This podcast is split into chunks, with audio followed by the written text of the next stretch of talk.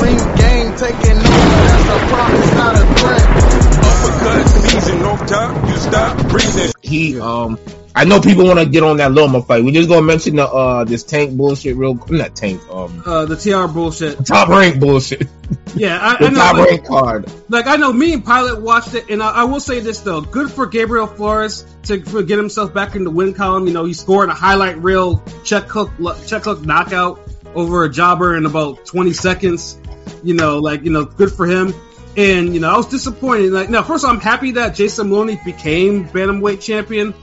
But goddamn, that fight was a chore to watch, and I didn't think it would have been. We expected that fight. I think me and you, Pat, we expected that fight to be fight of the night for all. Yeah, exactly. I remember y'all saying it, and then after that, it was like The thing is with Astro, the Filipino, he to me he was like Mark McSyle, he was just missing and swinging and missing. Like those two are different compared to a guy like Mauricio Lara. There's a method to his madness. He swings and misses, but there's some IQ, I feel like, behind it. Whereas these guys are just they try to fight like Manny Pacquiao, but they just don't have the same. But it's a listless Manny Pacquiao. If you're gonna try to fight like Manny, at least have Manny's energy and enthusiasm. Even Bobby Pacquiao was fucking down. Yeah,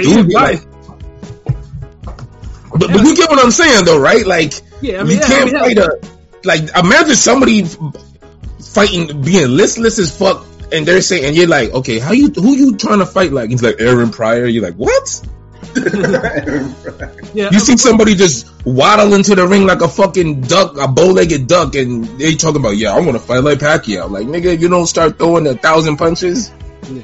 But at least, of course, we found out the reason why Maloney was kind of a little bit more different is because he broke his hand in the third round, and then because obviously you break a hand, and he didn't want the referee to stop the fight, so he kind of had to adjust and fight the way he did, and then Australia just couldn't take advantage of it.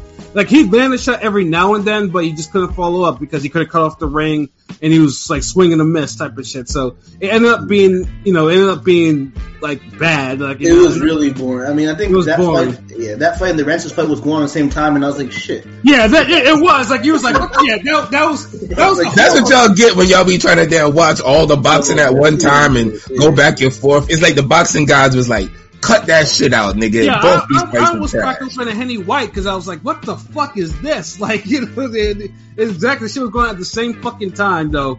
But at least, though, Janibek Butler was a brutal knockout. Because we all said it before, Butler was a plus 1,300 underdog. As soon as he gets touched, it was over.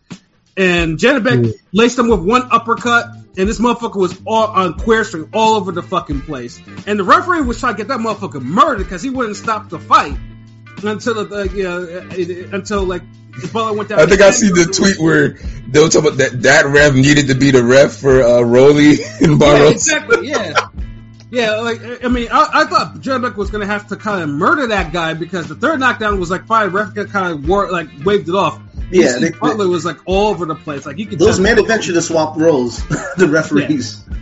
And then of course, in the fight they were trying to get a Janibek highlight reel. They were trying to, but that was pretty vicious. Yeah, yeah, it was a vicious knockout. Though. They keep trying to do that, but dude, sorry, Janibek, you're not intimidating nobody. You're you're okay. He's good, but he's just he could be beat. He's like textbook. He's like a poor man's Triple G. You know what tweets I started seeing after his knockout? Denzel Bentley, rematch, and Denzel Bentley went 12. Oh man, give credit to Denzel Bentley. That's all I kept seeing on my timeline. I'm just if you're not gonna fight Adamus or any of these other champions or top 5 contenders, then fight a guy who gave you your hardest fight. I just don't get it. You got both y'all coming off of knockouts. All this bullshit about, and I seen that little bullshit tweet about get a belt or something. Motherfucker, you barely just got your belt, nigga. Fight this man, goddamn. Right, and of course, like I said, because Adam Lopez was telling us before that Janibek's brother runs his Twitter, and I'm thinking, okay, that makes sense. Maybe his brother is just playing the role, and he doesn't understand the Twitter. Now that motherfucker understands Twitter because that motherfucker cut a promo that was straight out of the Cold War, nigga. He was like, "I defeat real champion. I am the most avoided fighter in the world. I'll say it like this. I think they both use the Twitter. Like, it might be one of those, hey, I'm about to train today. I'm about to do a double. Yo, manage my Twitter right now. I'm about to go to the gym. And the brother be like, all right. And then when he come back, brother's like, all right, yeah, you know, I trolled Andre today here. Like, yeah, exactly. That's the shit. Like, you know what I mean? Like, yeah. But yeah, to say like, yeah, like, not calling anybody, that's why I said like, I think it's both. I'm not calling nobody a liar, none of that shit. I ain't been to a top ranked gym. I don't know these dudes, but like, yeah, it almost seems like a reach if you was to say he ain't involved in some capacity. Yeah, because because you don't rehearse that. That's confidence and arrogance, nigga. Like to cut that type of promo. After that fight. He can say that in a dead ass division like middleweight though, I guess. Of course, yeah. Yeah. Because you ain't got no one to check you on that. It ain't like 140 where somebody could like literally walk in the hallway and be like, hey nigga, I'm here. Like dude to come out of a fucking elevator and be like, yo, what about me? Like it'd be a whole fucking pop up about that shit, bro. Like right. You could do that at 160.